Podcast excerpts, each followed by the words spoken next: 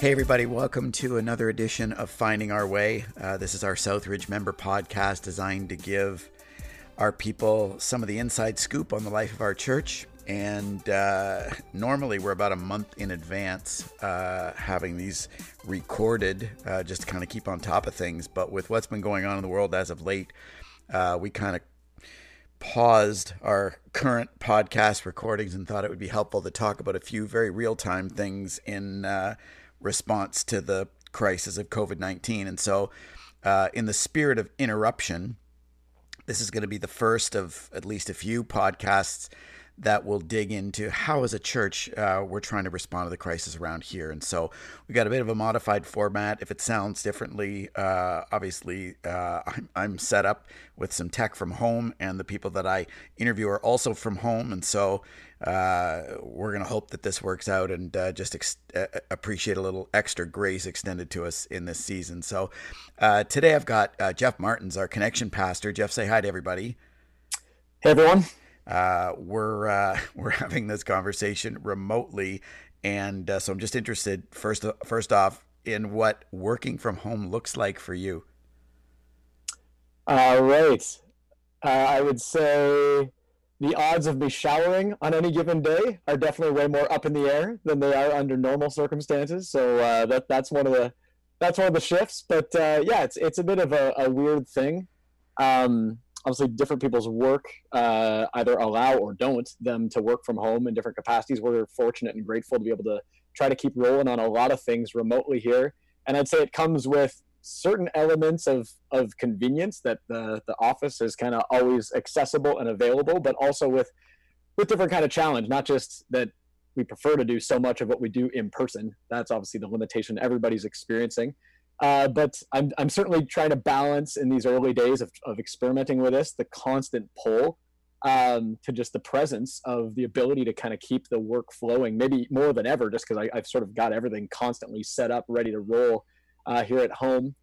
And uh, and with the kids just around and observing that, trying to balance what what that's all like. And again, people in different stages of life are, are having to navigate all different challenges differently. But uh, between just the distraction that having the work always available creates and potentially the dismissiveness I sometimes have with the kids. I'm trying to balance that of how they're going to, on the other side, remember what the, the dad mostly working from home era was like. So uh, those are some of the things I'm juggling. Yeah, it definitely blurs the lines between your work life and your home life. And uh, when you have kids at your kids' stage, which is about 10 years younger than mine, uh, it, it it's a little harder to explain to them. No, these are the moments where work is happening versus these are the moments where I'm just goofing off on my computer or I'm in the same workspace but I'm doing recreational things.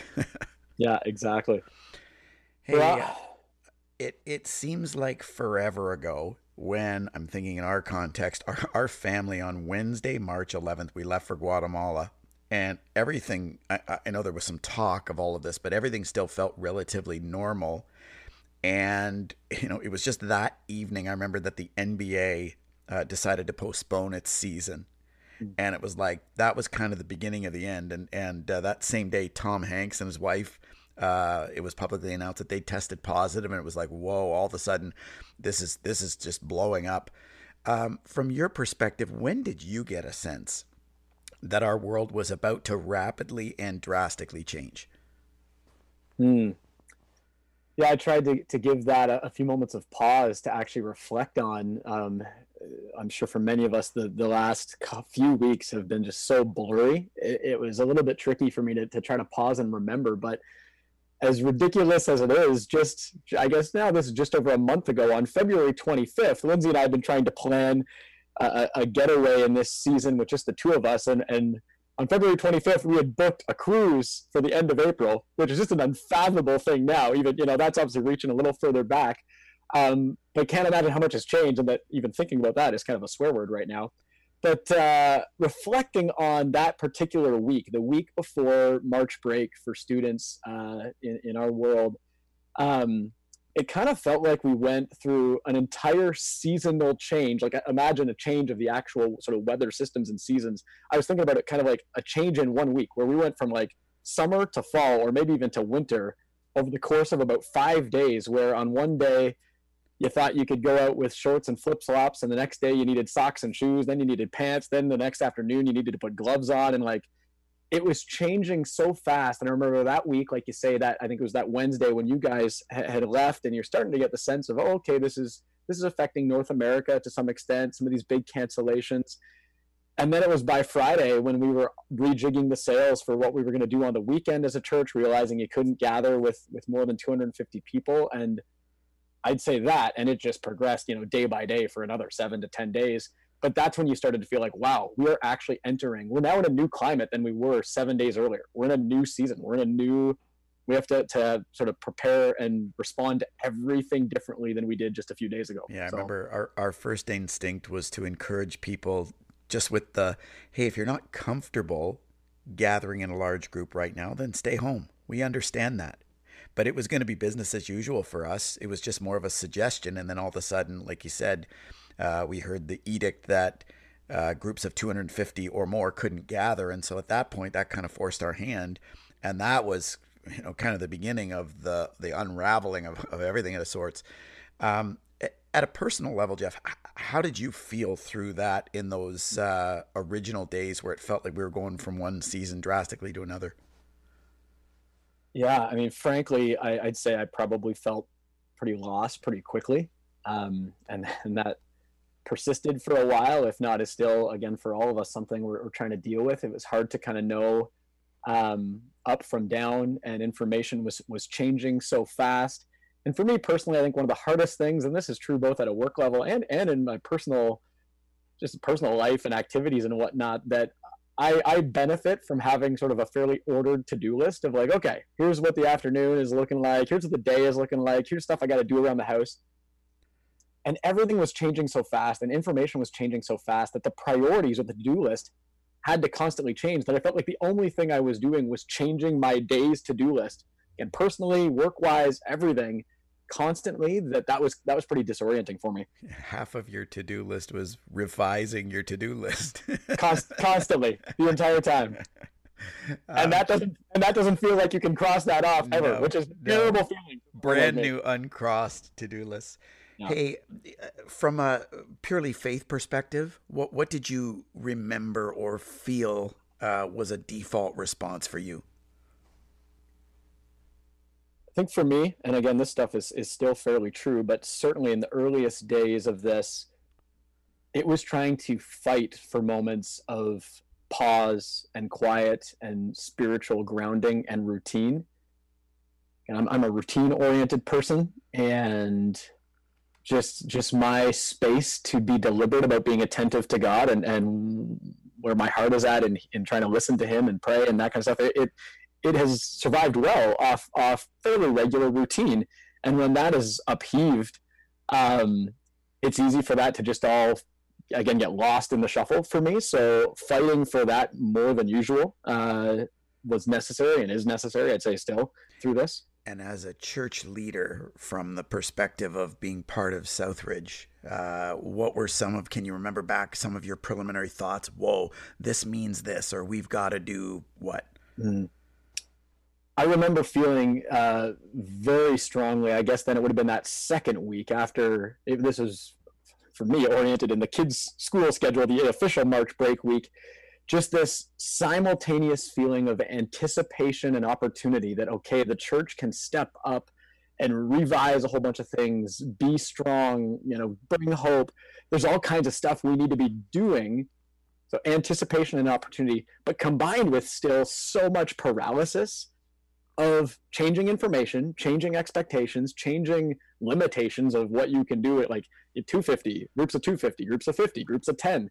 Like I, I was just kind of constantly frozen in as a church leader in both there's tons we got to do and it's hard to know what to do or hard to do anything. So uh, fighting through that in the first week was for me, um, as we collaborated as a leadership, one of the greatest challenges. Yeah, and I remember in those early days, you know, we certainly leveraged technology a, a, lot, certainly as much as we could have, to have some quick preliminary meetings and some huddles as a leadership. And and uh, do you remember back? And can you share any sort of early values that emerged when it came to how we wanted to see Southridge move forward in this time of crisis? Yeah, the first thing was I remember us having a conversation. Well, the first time, I mean, we were on text threads incessantly as a leadership, and then the first time we were able to, where everyone was, get on a, an actual video chat and start learning how to how to use these well. Um, just our commitment to collaboration was was kind of number one, and we talk a lot about being fanatically collaborative. That's sort of a core value for us as in, in our work uh, together and our, our how we want to behave as a team, and sort of ratcheting that up in a time like this was was massive. And then both we sometimes would describe our leadership sort of horizontally, us all leading the, the church together as a leadership team, but also then vertically would be the other sort of direction. We think within our departments, within our ministries, within our programs, we were seeking to be as responsive and sort of on it, on this whole crisis together as much as possible to kind of be innovative and reinvent how are we going to be the church and and and do ministry in this. So collaborate well as leaders, and then work really hard to be on it as teams um, to react to all of this. So. Yeah, in our ministry, we, we often internally we refer to we refer to our ministry model as a simple church model. Mm-hmm. Uh, explain for all of our members listening what that means and why that matters at a time like this. I think it, it matters a lot and and maybe even I would say helps us as a church to have the, to have had this paradigm because for me a simple church paradigm is all about a lifestyle based approach to faith to following Jesus and to being the church uh, that we for a long time haven't really ever wanted to just busy up everybody's calendars with programs and events and lots of things you got to be at, especially at the church buildings, kind of constantly throughout the week. But want to be the kind of church where we do a few things well together that help, we say so often, foster this lifestyle of full devotion to Jesus so that in between all those touch points of Sunday services, life groups, and our anchor cause involvements and, and outreach, that in between all of that, we are just living lives of full devotion to Jesus, trying to be his hands and feet to one another and to the world that we live in as we go through our day and through our lives. And so, obviously, again, all of life has changed, but seeking to still follow Jesus in our lives in the situations we're in now, that's what we've been trying to do the whole time. And that's what we can still try to do, although it needs some reframing, some rethinking. Um, but I think that's helping us think creatively on how do we keep being the church in this time. Um, yeah, and that sort of defined the first phase for us in in my memory. It was it was kind of eh, eh, let's leverage the simple church model as you described. It's about lifestyle, not about our church programs. Our church programs, the few that we do, are only a means to the end of stimulating and expressing that lifestyle of full devotion. And so phase one was really figuring out how, in the most basic ways, these few core programs could make the pivot to functioning in a physical distanced, at home, online uh, kind of way. It was it was sort of doing the very basics of what we as a as a church exist to do in fostering that lifestyle of full devotion uh, in this different format. And so uh, you know, just talk about that a little bit in in your world, how that thinking in the in the connection department kind of played out. Yeah, I think it was a, a needing to to sort of reinvent what community and connection looks like in a time when you can't physically be uh, with one another. And in the same way, I'm sure thinking of our members, any business owner, anybody in our workplaces, any organization, you had to sort of reinvent how you behave and how you operate within a week's time. Um, certainly leveraging technology. I mean, we've probably already seen a lot of this of what we're trying to be and do as a church. We may get into more of these, but leveraging technology to, um, while we social distance, and we've even talked about how and that language is somewhat shifting to, to, recognizing it's physical distancing. How do we actually stay socially connected? How do we stay in touch? How do we care for one another? How do we actually leverage and activate our systems of mutual care and support and relationship um, quite intensively and quite thoroughly even though it's kind of all got to be done remotely? It's, it's got to really leverage technology and it's got to recognize those on the fringes who don't have as easy access to technology that it can even get a little more old school of dial the phone number, pick up the phone, and give someone a call and ask them how they're doing. And uh, I know I've used the phone as a means of communication more in the last two weeks than I probably have in the last two months or maybe two years and as far as the, the time us, spent on phone calls. Yeah i remember us having that conversation early on in this to say hey you know this is about being futuristic in a sense and and mm-hmm. trying to leverage technology as much as we can. But it's also and this kind of goes into the the whole simple church model it's also especially in your world and connection um, even simpler and maybe more crude than that. And we talked about behaving like a church in the 1950s mm-hmm. where pastors would just call people and ask how they're doing and how we can pray for them and how they're feeling and what's going on in their world. And I'm sure that's felt a little uh, almost awkward in how new that is, uh, even in our lives before this crisis. Well, I think the good news is, I mean, and we all react to this or, or, use technology differently or have different ways of connecting, relating. For, for many, in this day and age, when you get a phone call, like sometimes you get a phone call, if it's a number you don't recognize, it's like, there's no way I'm answering that, or I'm not interested in a phone call, like text me afterwards or whatever. And the call, sort of for no reason, can be intimidating. Maybe it always could be, but it, it, it, it can be, I think, in, in this day and age. But the truth is, there's absolute reason right now. And everybody's kind of swimming and breathing in the same reason for just how you doing? How's your life being affected? You know, what, what's changed? How's your friends and family? How are your neighbors? Um, even as a, a, pastor just calling to check in or community members calling to check in with one another there's there's a massive reason for the just just the phone call to check in. So yeah. we want to we want to encourage a lot of that across the community. One of the roles that people don't realize you played in that early time, especially with me being away, was as a, a kind of on site coordinator of, like you said, these different departments and the way that they were pivoting on a dime uh, especially so that we could collect all of this and communicate this in one place. So, describe for us, knowing that you had kind of your hands in every world for a time, not just uh, your connection world. Uh, what what were some of those early concerns and values for inspiration in our Sunday services? Hmm. I mean, our entire team and entire staff uh, have just done an incredible job responding to this in, in each of their programs and departments. Um, it was it was probably the earliest and the fastest by our inspiration team who, who drives our, our Sunday services because again it was that first weekend where we thought we might still gather as per usual on Sunday morning. And then on on the Friday it all changed and and normally we try to have a lot of our stuff sort of planned and organized for the sake of volunteer equipping and our, our preaching planning kind of by the Thursday of that week. But within 24 hours uh, that team turned on a dime to create something that could be spiritually significant and and have some norms of feeling like the way we worship together and gather on a Sunday morning to create an, a, a full blown online service that Sunday morning. So that was the one that I remember both trying to help where I could and, and whatnot, but but sort of just observe that team put in, you know, 30 hours of week uh, of work within you know uh, two day stretch to pull days. off a service was pretty impressive. And and now we've all experienced a couple weeks of this, trying to create a bit of a rhythm and a routine. To, okay, so what do Southridge online spiritual gymnasium esque uh, gatherings look like in an online format? And uh, it's been super rich, and I've I've heard great feedback from everybody participating. Yeah, so. I remember talking to Tom early and saying, you know, this series that we just launched, if you can remember remember back that a few weeks ago called Working Out Our Faith about what it means to be a church in the way that we gather.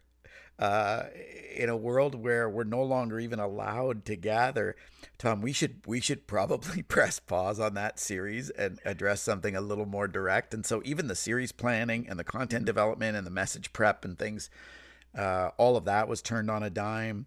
Tom and his team pulled video together of these worship experiences that they just recorded. I remember at, at first they recorded them just in case. And, hmm. you know, have we not benefited from that in the last number of uh, Sundays being able to gather, you know, at 10 a.m., the same time across all of our locations from our homes uh, in a, a, really spiritually significant way? Uh, Absolutely. Talk about the action ministry a little bit because I know that that's been probably the the toughest to turn on a dime because in every one of our anchor causes, uh, they still deliver what would be categorized as emergency services uh, to some degree or another. And so, talk about how difficult it's been to figure out what's appropriate and what we can deliver in those ways. Mm-hmm. Um, from what, what I've observed uh, within our team, I mean, this has been a, just a ton of work as well.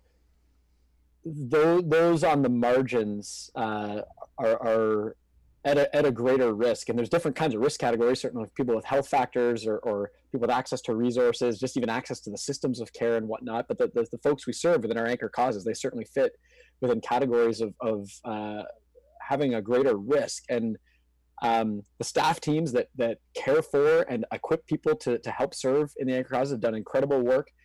And when I was thinking of the metaphor of sort of that that week or these couple weeks we've been in, almost like we're going through an entire seasonal change in, in you know such a short time.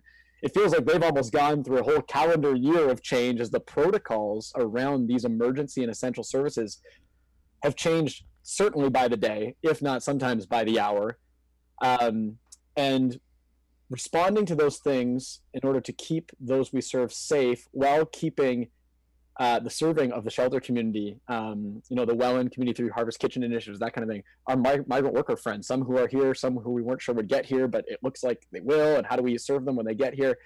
Uh, putting their uh, needs and care for them as the highest priority, while protecting them through ever-changing protocols. That's been that's been quite an exercise to both observe and, and participate in at some level. Um, and and we want to make sure the church that we all are very aware of the as much as ever the essential service that is provided in all of these places and how there's actually really some disproportionate needs right now that we can respond to in giving providing resources participating and just adapting protocols of how to provide supports all that kind of stuff. So yeah, probably a lot more that could be said about all that. Those are some of the things, the, yeah. the sort of nature of the beast that I've observed. Yeah, no, the, the the church that defines itself as a place you go for an hour a week, you know, to to gather on Sundays is very different than the church that lives out the love of Christ. Mm. Uh, all throughout the week to be difference makers in our parts of the world, and uh, it's it's put exponential kind of pressure and challenge on our system to figure out not only how to do that, not how, how to do that safely, but like you said, how to do that in such a, a an adaptive way when everything you know is changing on the fly. At at one point, I remember we were encouraged to recruit volunteers, and then we were discouraged, and then we were actually it was kind of outlawed. That, you know, you, you you can only work uh, according to certain staff and things. So uh, there is a bit of making it up as we go, and yet uh, we're still flatly committed to to being able to serve the uh, the most marginalized in our community, and uh, living out that commitment fully, uh, it, it, becomes tough in a time like this. And one question I know some have asked, which is a great question, is what are some ways we be the church, you know, powerfully and uniquely, particularly when it comes to like outreach and benevolence in a time like this? And and I think there are tons of ways, and we're going to keep learning of them and exploring them. And one is be a great neighbor in neighborhood and community two is don't forget we have we have anchor causes that have immense needs right now. And i mean in some ways missional life and missional engagement is, is hopefully a some regular feeling thing for our community. And now more than ever can we pour some fuel on the fire of supporting although it's through, again through different channels and protocols our three anchor causes um, to help those marginalized communities respond to all of this? Like not not to miss that that we, we want to be creative. We also have stuff to care for right within our our midst um, in a in a pretty ongoing way. Yeah. So earlier you mentioned the challenge of having your kids around. Uh, and I know that from a family ministry perspective, this has posed a unique challenge. On one hand, because they can't gather, none of their programs can exist. But on the other hand, there there is a, a heightened need to partner with parents and to be able to serve them in a time like this when everyone's kind of crawling all over each other. Uh, talk about what's been coming out of our family ministry department. Yeah, I, I, mean, I think it's huge that our the large part of our vision in family ministry is to partner with families and partner with parents. Again, if we were just dependent on trying to have the best program anyone could have, uh, you know, for kids to show up to, then that we'd be totally stuck and sort of stranded right now. But we've always wanted to partner with parents, and parents need that as much or more than ever right now, as they try to homeschool or have childcare or spiritually invest in their kids a little more feeling a little more on their own. And so I know that the, the family team has posted all kinds of resources on our website. If you go below the Sunday services sort of video player where we participate in the service together, Uh, all the kids' videos that we they would normally get to take in on a Sunday are there. Um, they're great to watch with your kids, and there's questions there to help you process. I know if you don't already use the Parent Cue app, uh, Parent Cue is a, is an app that you can actually have as a parent be in sync with our lessons as a church. It's produced by by the organization called Orange, where we get our resources from. That that app is a sort of a spiritual investment lifesaver for Lindsay and I. That we often use that with our kids before bed to either watch their video or go over the Bible verse for that week. And this stuff now, again, more than ever, super helpful. And uh, I know the parents are our family ministry is now trying to work through small group leaders and stuff to reach out to kids through either email or social media keep the relational contact going as well so uh, yeah links to resources and personal connections that, that's all the stuff our family ministries on mm-hmm. and uh, we want to make sure parents aren't aren't stranded or isolated through this and just to give people the the whole picture, there's you know we often talk about this one kind of hidden department called ministry services that provides all of the infrastructural supports to the ministries. So the ministries, you know, we're familiar with because they serve us as people, but this one ministry serves the ministries in the back end itself. And I know there's been a whole lot in a shift to more online work, you know, from a tech support perspective, from a website perspective, from a communications perspective, and whatnot. Talk about the, challenges that ministry services has been facing in the past number of weeks. I was thinking if, if you imagine, I don't know how familiar everybody is with like home renovations or construction at all or whatever, but you maybe even seen this in your own basement, depending on whether it's finished or not. But imagine like a steel beam in your basement, or sometimes there's these posts kind of called teleposts or beams. They're really the things that hold up your house, even though you never really see them or care about them. And imagine those things just holding in place during sort of a windstorm or a tornado. I'd say that's what our, our ministry services department has been in these weeks. And we're relying on those hidden gifts of providing technology, providing communication, making video meetings happen, making sure bandwidth is as big as it can be, as consistently as it can be, making sure online giving forms are work smoothly and easily, and all the new kinds of communicate new website we've created, all the videos that we're doing, everything, even our Sunday gatherings now, everything is is video, but to try to make it personal and to try to have a variety of, of voices get to contribute. And as of this week, trying to make sure we do that only in homes there's only two or three people present in appropriate physical distancing. Mm-hmm. distancing. Um, this team has has gone way above and beyond, and I'd say if we have people within the community where things like communications, uh, video, tech skills, web skills, that kind of thing, uh, those are just need to be so bolstered right now. And if I don't even know necessarily what what contributing in those ways, how you we'd on ramp that, but I'm sure we'd love to explore it if you want to help in some of those ways these days. So. Yeah.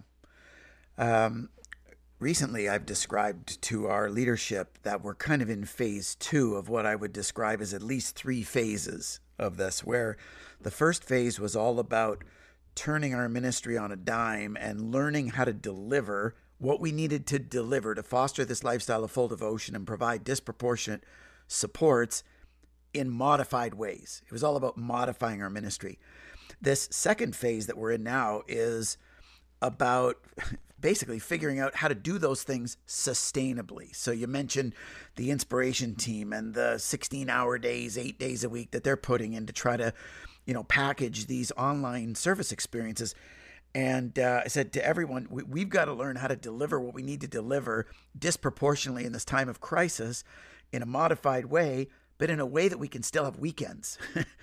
and uh, so that's kind of the phase that we're in now. And then I think phase three will be more the long haul phase of learning how to deliver what we need to deliver in a modified way, sustainably, but to be able to do that in a way that doesn't get stale and stays sharp and creative.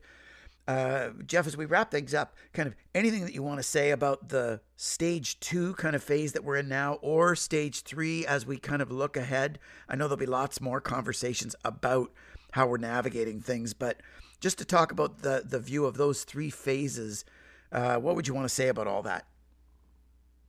Yeah, I think for stage two, um, sustainability. again, we need it for the sake of just just sort of a, a long term health and and even just ongoing productivity of ministry to keep delivering what we're delivering. Um, again, I think I think people can relate in their own worlds. I think even sustain sustainable output of communication. We would have hit people with a lot of emails in the early days, and people are getting hit from everywhere, and it's kind of noise overload. Trying to figure out, okay, how do we now have good communication rhythms, good sort of rhythms of ministry? And I think it almost feels like we might be be finding a bit of a rhythm and, and getting there. And then as far as keeping it um, getting stale, I guess you could say.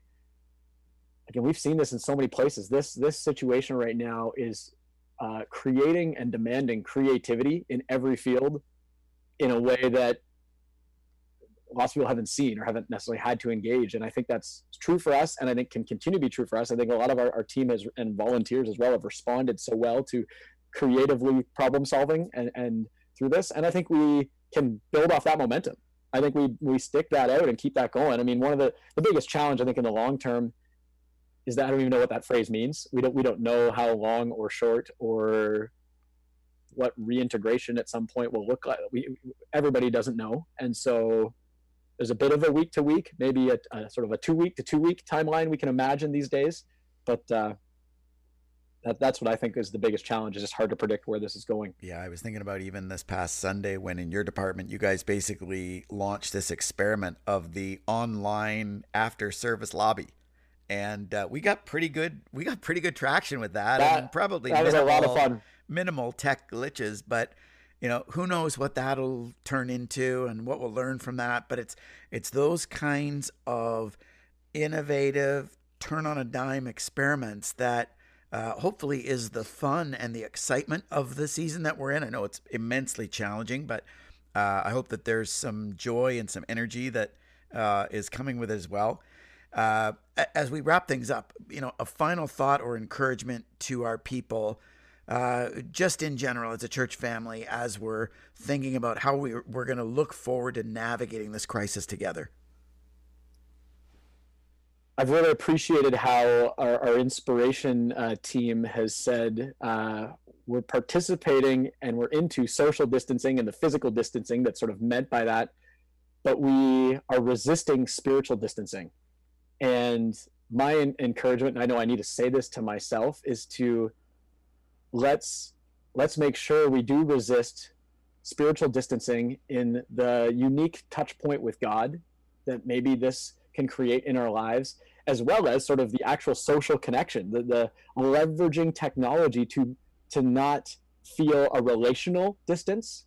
So let's not spiritual distance. Let's not relationship distance. Let's actually pour into those um, more than we ever have. I heard a church leader say in one of the kind of conference calls that was available to process kind of stuff that imagine churches could actually double their life group engagement through this because the online means because of our need for connectivity and relationship right now and maybe we can leverage technology to draw more and more people into online groups or virtual lobbies um, where they can share each one another's lives and and recognize the heart of God in the midst of all of that, and that that spiritual connection and that relational connection can be pretty powerful, pretty palpable. I've been amazed how video connections, partly because you just got to get to the point because it's you, you don't have the same free flow, and again, in our need to see faces and, and ask each other how it's how it's going.